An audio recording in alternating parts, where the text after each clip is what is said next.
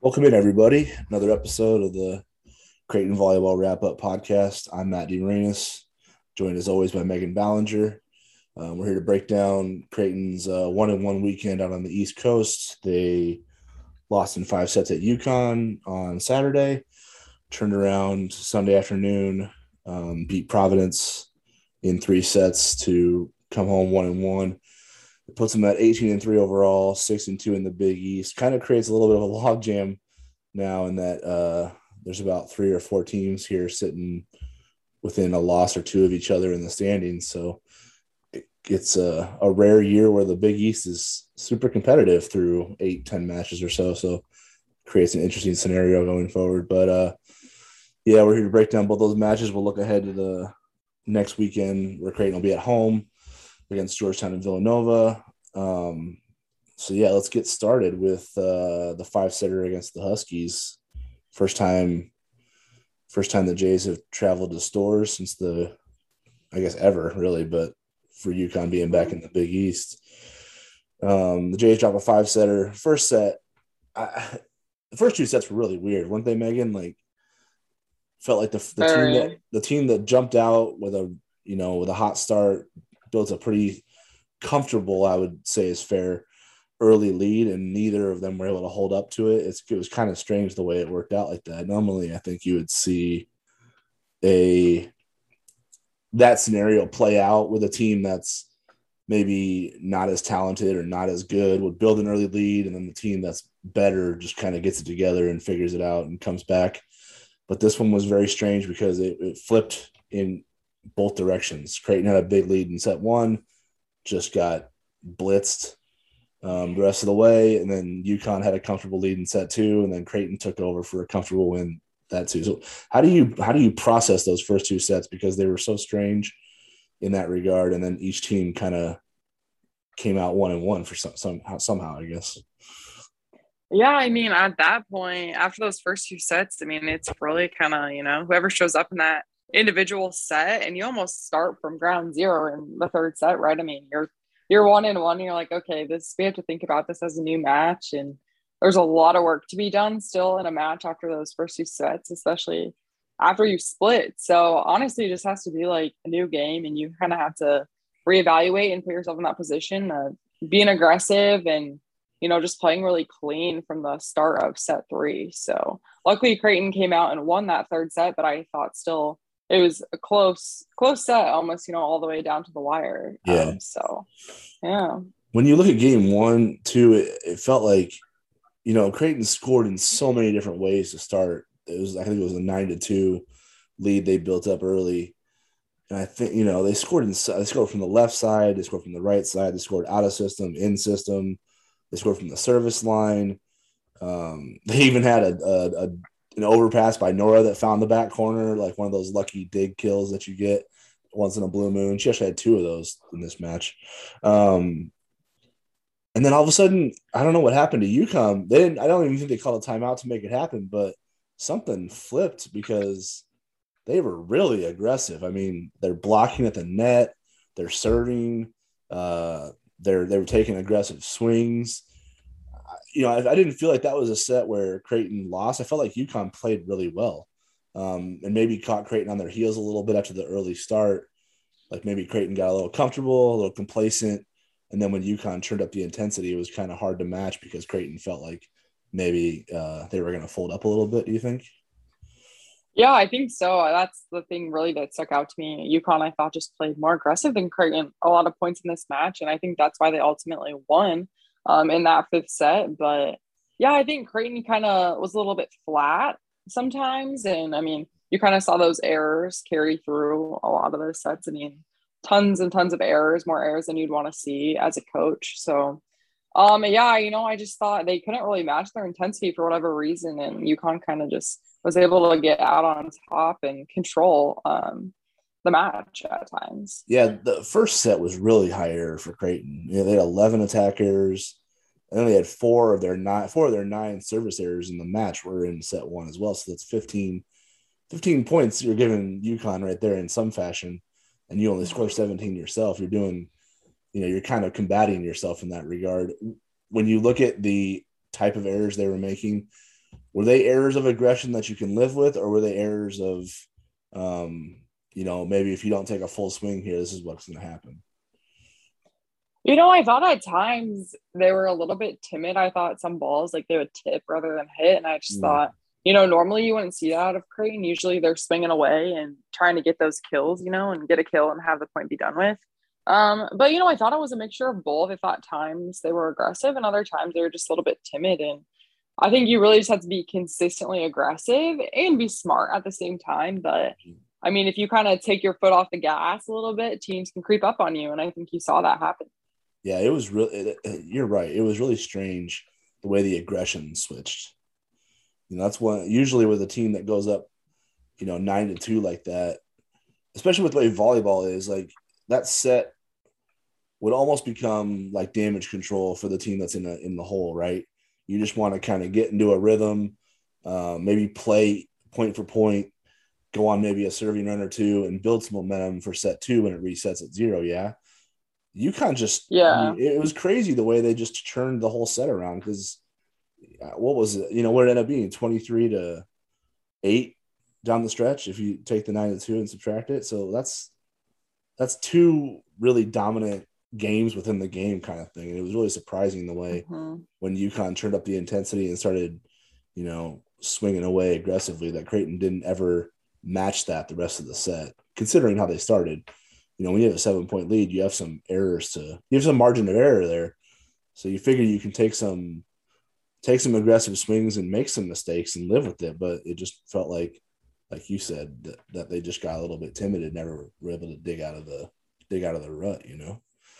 Yeah, I agree. I mean, sometimes I, think maybe it's a little bit hard from from Creighton's standpoint. I mean, you're up nine two, and you're like, okay, you know, this team is just not good. I mean, you know, this team's just really not putting any pressure on us. Sometimes you can get complacent if yeah. you get that big of a lead to start a match, especially you're you're just rolling and you're like, okay, maybe you inadvertently, you know, take your foot off the pedal a little bit and just kind of relax. And I mean, you really need to keep pushing. I think that's, you know, when you're in those sets, you really have to be like, okay, we need to take care of our side. Like, we need to finish, we need to finish strong. And I didn't think they did that really well. So it was mm. interesting just kind of to see the back and forth and see UConn push and Creighton. I didn't really think push back too much. You talk a lot about the blocking being kind of connected to the serving game.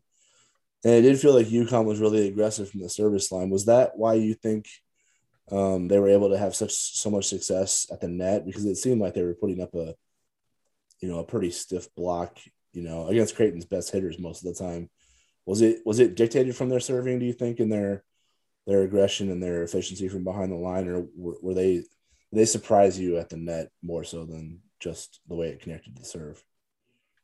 You know, I thought they did serve well, and I'm sure from their coach's standpoint, they're like, we need to outserve and pass Creighton. Otherwise, you know, we don't really have a chance to win. I think, mm. you know, a lot of times going into it, like if you serve well and get the teams out of system, you have a really good chance. And I also thought they blocked well. I mean, their serving did leave, lead to good blocking, but I thought they were still set up well and in good positions and, you know, made moves when they had to um, to get good touches or just get good stuff blocks. Um, yes, it was an interesting kind of swing of things because Creighton typically in most of their matches, you know, had been the dominant blocking team, and in this game they they really weren't. UConn outblocked them, and you can see that in the numbers. Um, yeah. So just an interesting kind of uh, turn of events, I think, for Creighton, and you know they're not really used to seeing you know their hitters get blocked that much either. So right, right. Just an interesting interesting look.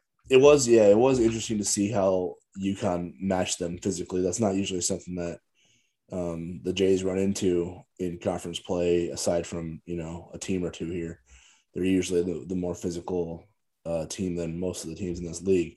Uh, you know, set three was interesting too because it kind of reminded me a little bit of that St. John's match on the road where set three was kind of like the swing, right?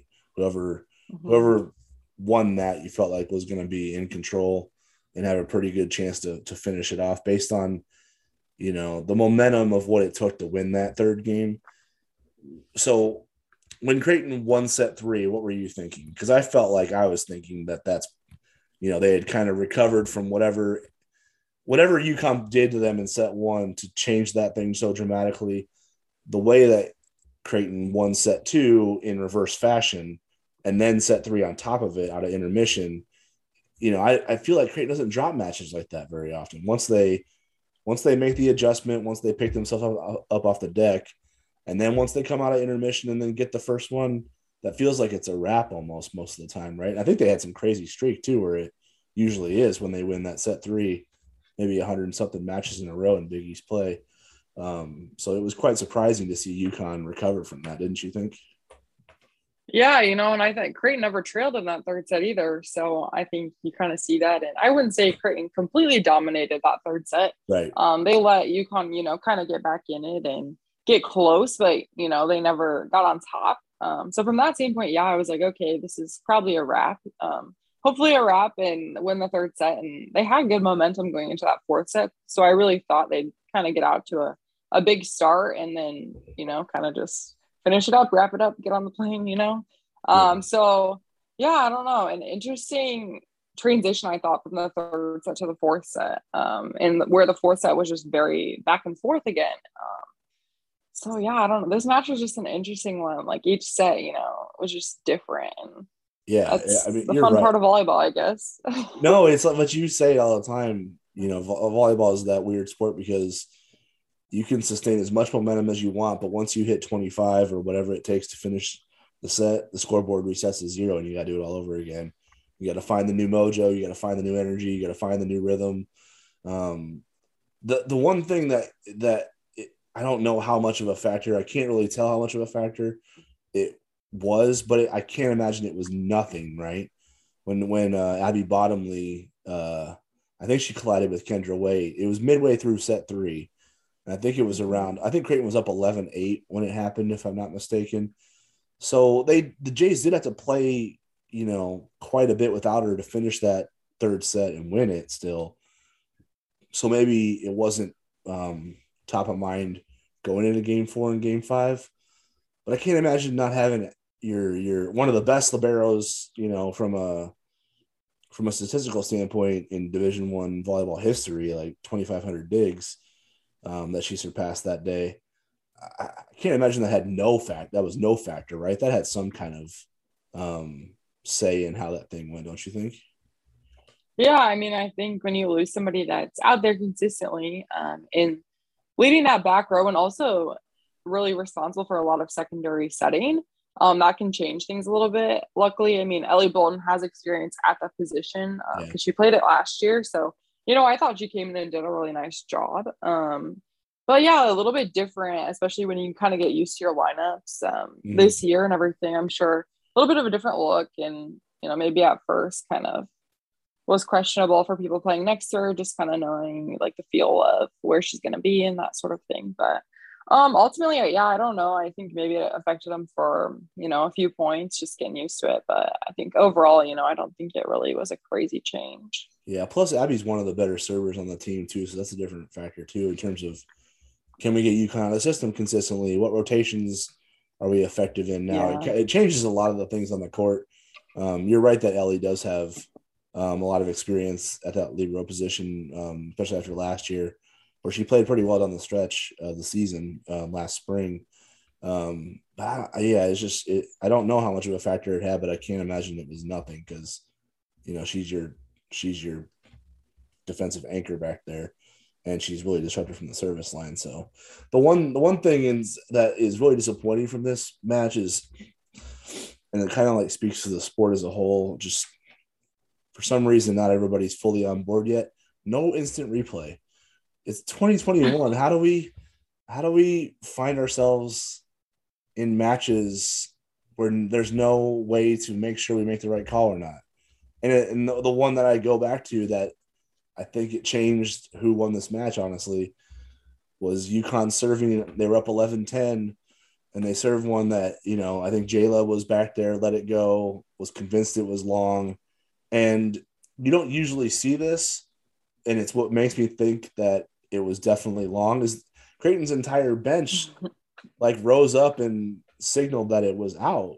You usually don't see everyone in unison do that usually it's like one person will see it, they'll confirm it to Kirsten. Kirsten will ask someone who had a better angle at it, and then you'll have your your uh, your challenge, right? But everybody on the bench was just like, "That's out." They all jumped up and said it, and you know that because you don't have instant replay in the gym, it's 12-10 UConn. They're still serving instead of it being 11-11 with Creighton going behind the line.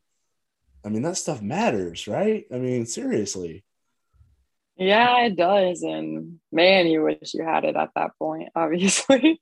um, but yeah, I mean, you can't overturn it. So that's the hard part about it. And I mean, that's how it was when I was, you know, younger in my younger days at Creighton yeah. too. I mean, we didn't have it either. So man, yeah, you just kind of roll with the punches, I guess, and hopefully you get the next point. Yeah, I mean, just it it stings a lot because in a set to 15, that's that's kind of where it's end game for set five. That 11-10 serve is pretty big. Whether they get the ace off oh, the yeah. or whether it's a an error, that's I mean, you're swinging the you're swinging the match at that point. Um, not to mention the other calls you might have missed throughout the match. I mean, there's no excuse for there not to be replay in a gym. There just isn't. technology is there. You know, it doesn't make sense. So I, I honestly, I'm not trying to take credit away from UConn because I thought they played really well. Like I said, I thought they were the aggressor most of the day. Uh, you know, Kaylee Parker and Jasmine Davis, you know, their left side pins, their six rotation players had really good days. Um, so you, you, I give, you know, there's a lot of credit credit to UConn for the way they played, the way they matched Creighton's intensity after their early start, um, and and put the foot on the gas and took it to the Jays. But there's also a lot of points in this match that you just feel like, wow, you wish you could look at that one again because who knows what you're talking about. It's just the momentum swings in this sport are crazy. You can't not have replay. You just can't. It's one of the sports I think is dependent on it, honestly, because you can change a match. Yeah, I think it is now. I mean, too. And I mean, just support your volleyball programs, you know, like it's not that difficult. Yeah. Help them out, you know, just raise the level of the sport all around. And I think mm-hmm. hopefully, you know, teams will get there here in the near future. Yeah. So uh, leaving this one, there was obviously, um, you know, a couple questions. How is Creighton going to respond? Uh, will they be able to, you know, um, recover without Abby Bottomley if she doesn't play on Sunday? So, th- but they actually got a couple different curveballs for the Sunday match. Mm-hmm. So Abby ended up playing, so she was fine, um, or well enough to play, I guess is the best way to say it but Jayla Zimmerman and Annika Welty were not available. So, um, and and for people who are wondering, there's no word yet on what their status going forward is. So, uh, I guess we'll just have to see um, next weekend whether they're available for Georgetown and Villanova. But they were not available for this match. So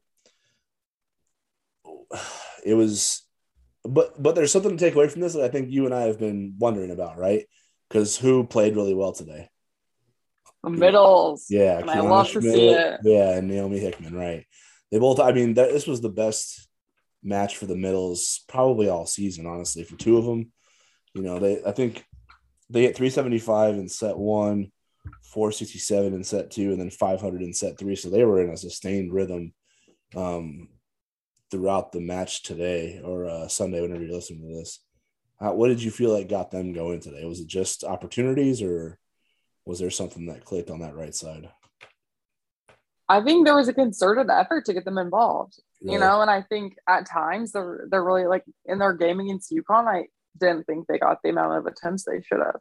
You know, I thought they were really outside heavy um, in that UConn match, and I think you kind of have to go back and reassess like what are areas that we can kind of diversify our attack and make mm-hmm. our opponent guess more. So, I mean, I thought there was an effort there to get them involved. And then I also thought, I mean, it was executed well, you know, most of the time. So I thought they were in the slide really well. Um, I thought oh, yeah. there was a lot more power behind the slide than I think I had seen, um, which just means, you know, a lot of times there's a better connection um, and just kind of a feel for where the setters put in the ball. So mm-hmm. I thought it was good just to see some good, powerful swings from the middles. Um, as opposed to, I thought at times this season so far, a lot of it would be kind of just like a tip or wouldn't quite have that connection. So you'd have to throw over a ball kind of erratically. Um, so I just thought it was good to kind of see, you know, the transfer of a really good approach and a powerful swing from the middles. Yeah. So just to compare the UConn match, you know, and and, and I'll, throw Kendra's attacks in here too because normally when she when she dumps, she's in the middle of the net. So I think it's all kind of where that offense is coming from. So going back to the UConn match, I remember UConn was five sets. So between Annika, Kendra, and Naomi, the three, um, you know, the middle portion of that attack, they had 39, 39 total attacks between the three of them um, in five sets. Against mm-hmm. Providence, they had 50. So yeah. I think you're you're right on that that's more of just a concerted, a deliberate effort to get them involved, right? When you have more attacks in a three setter than you had in a five setter, that's strategy, isn't it? Yeah, and I think I mean going back, I'm sure Kirsten, I mean, looks at the numbers obviously and kind of sees where that distribution is at, and I just think you have to get your middles involved. It's just it helps you so much, and it helps your outside hitters, your right side hitters so much, and just to diversify your attack. It's just it's essential, um, you know, and so to kind of have it balanced more, I thought their attack was really balanced in this match against Providence. Is exactly what you're looking for from an offensive standpoint. Why? Why is it? Why is it going to be important for Creighton to get to to establish that middle attack? Not only just the match against Providence, you know, because you figure like, okay, honestly, most of it was right side, wasn't it? There wasn't a whole lot of quick sets. There wasn't a whole lot of ones being run. So not a while it was Kiana and Naomi doing damage, they weren't doing damage from the middle of the net still. So why is that going to be important for Creighton to sustain that consistently and get it going to where those hitters are all in a rhythm going forward um, this last month of the season before the NCAA tournament? Um, you know, just what is that? What is that going to unlock with the offense if they're able to to get, you know, Kiana, Naomi, Annika into a rhythm going down the stretch here?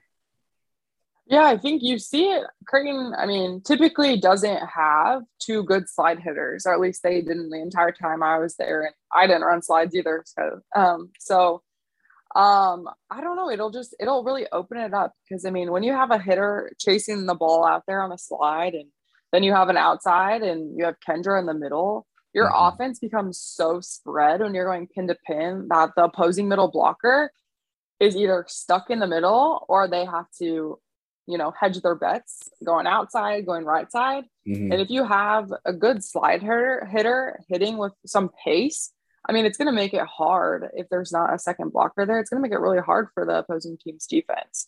So I think it'll just open things up and it'll really make the other team's blockers just kind of question where to go. And that's when you get holes in blocks. That's when you can run your, you know, middle back on a pipe or a big. I mean, that's when the setter can hopefully have no blocker on her and just dump with some power. So it just really diversifies what you can do and makes it hard on the defense and the blockers on the other side of the net. And then when you look at their hitting percentages too, they were efficient. They were low error. That's usually what you see out of your out of your middle attackers when when the distribution is like that, right? If you're getting them the balls in the right time and you're making the right reads, they should terminate at a high level, shouldn't they? I mean, when you look at Kiana at 360 and Naomi at 562, that's something you usually can count on from Naomi. If she gets 16 swings against a single block, you know, she can terminate. You know, she'll have matches where she'll hit 400, 380, you know, where she'll go climb that north of four or 500. That hasn't been like that this season. You know, when you look at what they're what they're hitting so far, you know, Naomi's at 262 for the season, Kiana's at 259 and Annika's at 210. You know, when you as far as when you look at what if you're assessing Creighton 21 matches into the season, that's an that's an area you highlight saying the efficiency with the middle attack, whether it's from the setter connection to the hitters, whether it's from like you've been talking about, just making a deliberate attempt to, to diversify your distribution in that regard. It's important that you get them, you know, that you that you get them good good balls to hit with a single block at times, right? Yeah, and that's I mean that's part of what makes setting hard, yeah. right? I mean, deciding when to hit those middles in transition or in serve receive, when to go to the outside, when to hit the back row. I mean, and really just getting a feel for what the blockers on the other side are doing. And that's the puzzle part of being a setter that makes it really difficult, but also really fun. Um, but yeah, I thought, I mean, Kendra obviously just by these numbers, I think you can just tell. I mean, she hit the middles at good times when they had openings to get kills. And I mean, that's what you want to see. And then she distributed well to the outside too. So it's just a really well balanced attack. I think probably the most well balanced they've been the entire yeah. season. So, I mean, I think prior to this, if you're scouting Creighton, I mean, who are you going to key on? Their outsides, right? Yeah. I mean, yeah. The middles are, aren't going to be that much of a worry to you as a blocker. So I think now, like you look at this match and the teams next weekend that they play, I mean, they're going to have to kind of reassess what they're going to do from a scouting standpoint, right? They're like, mm-hmm. okay, like they can hit their middles and their middles can be really effective. So it makes it difficult from a scouting standpoint um, when you're kind of looking at who to key on. Um, and then Jayla didn't even play in this match either. So it's right, kind of, right. you know, just a very different look um, from a scouting standpoint. So Creighton has weapons, and I think teams, you know, need to realize that. And if Creighton can consistently use their weapons, it's it's going to be really good for them. Yeah, and then yeah, you mentioned not having Jayla. Nora, so obviously Nora got a lot of back row swings, right? So that's just part of what she does as, as a six rotation. But when you break it down, and let's take Kendra out of it, right? Let's just say, you know, the setter um, attempts are kind of be going to be too fickle to put a number on. But Abby Milner was the, you know, the other middle right side that played for Annika today as Kiana stepped up into the lineup so when you break down Nora and Keeley on the left side and the back row, that middle back, that's 55 attacks. And then when you look at Kiana, Naomi, and Abby, you know, that's 48. That's a pretty good balance right there. That means maybe you don't always expect it to be that balanced, right? But, you know, 48 from attacks from the middle, that's probably high for a three setter. But it's, you know, that's not going to hurt them going forward. The more swings they get now, the more confidence they're going to get in their connection with each other, and it's going to pay off down down the you know in the Big East tournament, in the NCAA tournament. Um, that's kind of what you're building for right now a little bit with these types of matches. Yeah, is getting some confidence and injected into these hitters that maybe don't have it yet. When you, I mean, I can't imagine a middle is feeling confident when they're hitting 260 through a 21 match stretch. Are they? What would you? What would? How would you be feeling? No, I mean, I don't think so. And I think a lot of it, I mean, you're not really sure what set you're going to get, I think yeah. is kind of the issue you're seeing. I mean, from just the setter connection, I think at times, you know, Naomi will be jumping and she's like, I don't know, you know, is it going to be tight? Is it going to be back here? Is it going to be pushed over? Like, there's just been a little bit of like inconsistency with placement. So from that standpoint, it makes her job really hard because she's not, you know, she has such a short window to hit a ball too on a lot of these attempts. So it's kind of like hopefully we can get it over the net at times, you know, if there's a bad connection. So, you know, just getting that nailed down of knowing like the setter's to put it here, like consistently, at least most of the time, um, can really give her confidence to, you know, swing hard and kind of be creative with her attacks too. Um, but yeah, hopefully that continues and you kind of see that connection almost seamless or you don't even question it, which would be really great for the middles and just, you know, the overall team, just seeing those connections be really fluid with everybody. Yeah, I think, and then the other thing is, like, I think confidence is going to be something to watch with this team going forward, because this weekend was a little interesting in in in that one regard. It felt like Creighton didn't have that normal resilient response to getting punched, and I don't know. I know that's hard to quantify. It's hard to see when you're watching it on you know a live stream. Um, but it just felt like there were moments in the UConn and Providence match both where where both of those where the Huskies and Friars got on sustained um sustained runs where they felt like they were controlling you know the terms of engagement you know what i mean? And that's normally creighton normally responds quicker than that i think. And you know and certainly their best teams have been able to to bounce back from point to point um, as quickly as possible. I'm i'm curious to see what uh what this team looks like in terms of their confidence level going forward because they have gotten popped a little bit here. You normally don't see Creighton in this type of battle this often. Um, and normally, when they are in that type of situation, they can respond to it. Um, I think it's a good thing that they won on Sunday and didn't lose on Sunday because uh, then you don't have a week to think about it, right? So at least you're coming back to Omaha feeling good about what you did in terms of the win loss result. But are you looking for um, you know how the team is just from a if you're trying to assess their their mindset their confidence level are you looking for that at all or do you feel like they're in a good spot based on what you've seen am i overreacting to it um, you know, I don't know. They played some interesting, just kind of back and forth matches this year, and you know, to see them lose to UConn and in that tight fifth set, I think. I mean, you'd hope that they'd come out on top. I mean, you never know. Maybe this is a good learning moment, and down mm. the road they'll be in a you know a tough five setter and kind of learn how to string those points together when they're really critical. Um, but yeah, I mean, I, there's no reason to overreact. Obviously, it's one match, and mm-hmm. in the scheme of things, it's not a huge deal. So you kind of just got to get back on and get better. And I think this match today was was a better all around match as a team. So I think that's really good to see, and just to have a whole team performance, I think that's really important, and just kind of seeing them win in a way that's different, and just to see this distribution um, is a really good is a really good sign, and hopefully they can continue that on in these next matches. Yeah, it's just it's one of those things where you I, I, I look to the set three or the set four against UConn. You know, normal like I said, normally after Creighton recovers from set one, wins two, wins three, it normally feels like that's that's that's a wrap, like we talked about earlier.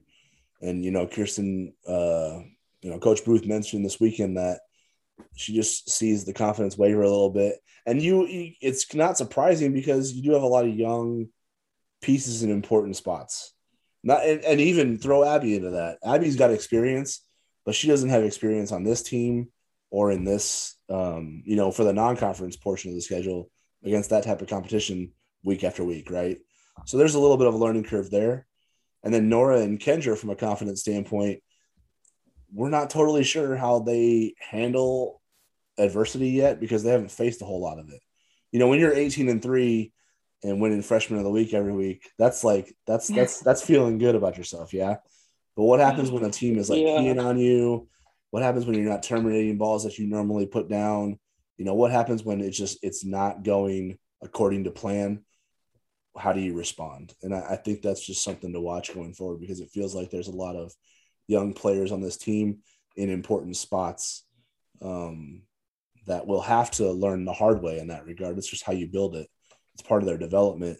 It's a different level of volleyball than they're used to playing. Um, so for two freshmen to be in that important of a role, their confidence is as important as anything from their, even more important than maybe their technique at this point, because they know what shots they can hit. They know um, where their bread is buttered at this point. It's all about if they have the confidence to put the ball down when it's time to put the ball down, right? Yeah, for sure. And I think, I mean, you have people too that maybe aren't super experienced, like Kiana yeah. Schmidt, who played really well today. I mean, you know, wasn't really in that starting lineup consistently and doesn't really have, you know, that consistent experience. So, yeah, just a lot of moving pieces and, you know, with some of the injuries and people not available and right. um, just things, there's a lot going on. And, um, yeah, it'll just be interesting to see. Hopefully, I can, you know, get people healthy and get people out there playing next to each other consistently and turn in really good performances. Um, so it'll be really fun to see, I think, kind of who steps up and plays well. I mean, today, you know, Kiana was killing it. So, you know, hopefully, you know, it's somebody else the next week. You know, I just think for mm-hmm. this team, it can really be anybody on any given day. Yeah, it'll be interesting to see if they can get Jayla back too. Because I think we both we both feel like Jayla is the one player you don't ever have a question about because she can she has that short term memory that you've talked about a lot is really important for a volleyball player because you're going to make errors, you're going to get blocked, um, you're gonna you're gonna fail to terminate a ball that you should feel like you should put down. You're gonna miss a serve you feel like you've hit hundred times in a row. Um, Jayla's one of those kids who can who can settle down pretty quickly in uh, and get and you know keep her poised in those situations. So getting her back will be paramount for sure. I, I think that that honestly goes without saying because that's that's not like any hard um, groundbreaking analysis. She's the she's the stud on this team for sure. But um, it'll be interesting to see how they follow her lead in that regard because I do feel like their their confidence took a little bit of a hit, um, especially in that UConn match. So it'll it'll be interesting to see how they respond. Uh, they got Villanova and Georgetown this this weekend. Uh, and Megan, you know how tough those two teams can be. You know, Georgetown has struggled a lot this year but they're the one team. Their their only win is against UConn. So, you know, I don't think UConn had their setter for that match. They weren't 100, percent but it just kind of shows you that, you know, you you you you can get got by anybody right now at this point. You know, teams are trying to find their rhythm too, so they got they're not as worried about you; they're as worried about themselves. So, and you know how tough that Georgetown match can be. Um, you played a five setter with them before, and Villanova has beaten Creighton a couple times. They've swept them a couple times. So this isn't one of those weekends where you know Creighton can just roll the ball out and and get confidence. They're going to actually have to bring it, won't they?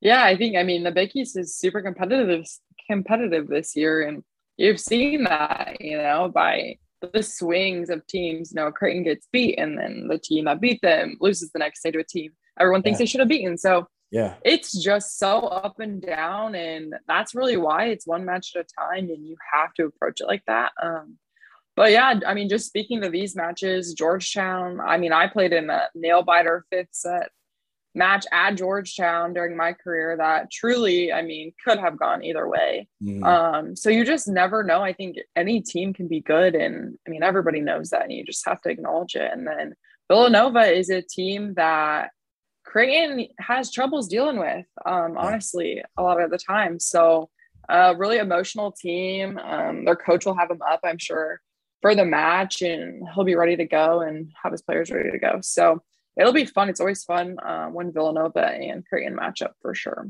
Yeah. Is there anything tactically Villanova does that you just know this is what they're going to be good at? This is what we have to be prepared for?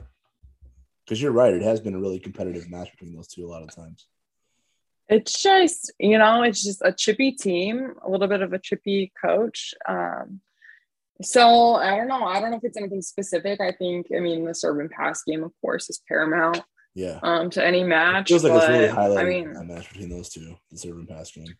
Yeah, for sure. And I think, I mean, Villanova can serve really aggressively um, at times, you know, when they're really focused on it. So Creighton will have to pass well and serve well um, and hopefully get them out of system. But typically, Villanova is pretty good at blocking too. Their, their middles are involved um, a good amount of the time um, at Villanova too. So, kind of the blocking schemes will just, you know, be a little bit difficult and how to track it and play good defense. But I think it'll be fun. And the emotion usually that Villanova plays with kind of makes it a fun, fun match. And you'll see like swings of emotion. So, it's always interesting when they match up. That's for sure.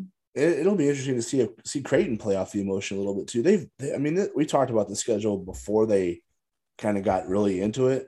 It's insane to see how long they've been on the road. Like, you know, I, I, mean, they've played two. They've played eight Big East matches so far. Two of them are at home, DePaul and Marquette. That's it.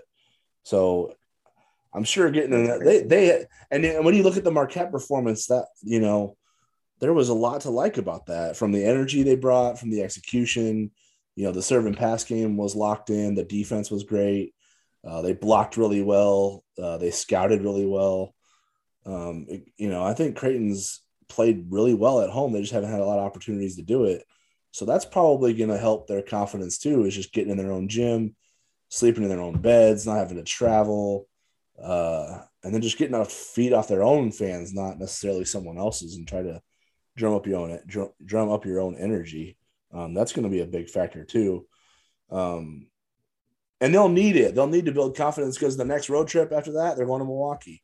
So they're going to finish up with Marquette before November starts here, and that might that might you know decide who's chasing who for the Big East title. But you know more than that, though, you're right about the Big East being really competitive this year. When you look at it, Marquette right now is leading the league. Their only loss is Creighton. So they're at 7 and mm-hmm. one. Then UConn's holding down the two spot via the tiebreaker they just got this weekend. So they're six and two. Creighton is six and two. That DePaul team we talked about that looks much improved. They're five and three. That's the next road trip for Creighton is that Marquette DePaul. So you're talking about two top four teams waiting for you on the other side of it um, in their next road trip. Xavier's five and three, Villanova's four and four, Butler's four and four, and then the St. John's team that beat Creighton is three and five. So I mean, it's just it's a crazy competitive league right now. This it's a, honestly, if you look at it, Creighton's not even like in one of those like comfortable positions where you even think they're going to make the Big East tournament right now. You know, they kind of have to watch their backs a little bit because there's a lot of teams um, that are gunning for that spot right now. You feel confident based on Creighton's talent level, but you also have seen so far based on the results of league play that anybody can get anybody on a given night if you don't have your best with you. Yeah, for sure. That's it's a fun time to be a volleyball player in the Big East, but at the same time, you know, you you never know what to expect. So it's just man, what a time. It's it's good to see though. It's really good for the sport and to have really good competitive matches. You know, I think it's overall really good for the league and just for only, volleyball in general. It only serves you well to be in competitive matches, right? Like as much as building confidence with sweeping everybody left and right, to be to, to have to dig deep most nights, that serves you well for postseason play, doesn't it? For sure. I mean, you want to get challenged. I mean, you don't want to just roll a team. I mean, as much as you want to roll a team, yeah. right? It's like you need to be challenged and you have to dig deep and kind of figure it out and work it out because I mean, when it comes time for the Big East tournament and for the NCAA tournament, you're going to be in positions that make you really uncomfortable a lot of the times. So mm-hmm. to have practice and to have to work through that in the regular season, you know, over this next month, it'll be really good for them. Doesn't it also kind of reinforce what you talk about a lot in terms of how to navigate this grind is making sure you're taking care of your side of the net first as a main priority because if every team is capable of knocking you off isn't it isn't it as important as your scout and how you're playing them is more about what's going on on your side of the net. If you're confident if you're locked in if you're prepared if you had good training sessions during the week um, doesn't that kind of reinforce what you've been saying about how to get through these two months here before postseason play yeah, I think it does. I mean, you have to look back, and I mean, every week, you don't. I mean, you don't get to practice that much, right? During these turns, it's just, yeah. you know, you get back. You probably have Monday off, maybe you don't, um, and then you really have like three full days of practice because your day before practice is, you know, more of a walkthrough, and that's just the grind of it. But yeah, you really have to be locked in. I mean, when you have the chance to go full out and practice those couple days during the week, I think you really have to focus and make your side you know as clean as it can be so that when you step on the court for the game you're you're ready to go and you know exactly what to expect on your side. You know everything's flowing together. You have people in the spots that you know they're going to be in. Um, and then you know you kind of throw whatever you have out there and you know the team that you're playing is going to come at you but you're prepared and you can be playing clean on your side. You know you just have it all taken care of and you can adjust. I think that's a thing. If you're secure on, you know, what's happening on your side of the court and do it consistently, you'll be good, you know, most of the time. Yeah. You can take care of most teams that you're going to match up against. Because yeah, you're right. Because there is an adjustment part of the match that happens in the match itself, right? You you you figure out hitter tendencies pretty well live more than you do on film, right? So once you experience it, then you can get a better feel for how your block needs to be set up, where you have to serve, where you're hitting. Um, so yeah, if you, if you take care of yourself first, you can adjust with the rest of it on the fly pretty much. Um, yeah, that'll do it for this week's recap. Uh, thank you everybody for tuning in. As always, appreciate Megan for bringing the expert analysis in here. Uh, we will talk to you guys next weekend after Creighton uh, finishes up their home weekend at DJ Sokol Arena. So get out there and check them out. They're playing Georgetown Friday at 6:30. It's the pink out game for the Jays and then they get Saturday off, turn around on Sunday, play Nova at one o'clock um, at DJ Sokol Arena before heading out on the road again to face Marquette for the second time and DePaul for the second time. Um, for Megan, I'm Matt. Thank you for tuning in. We'll talk to you guys next week.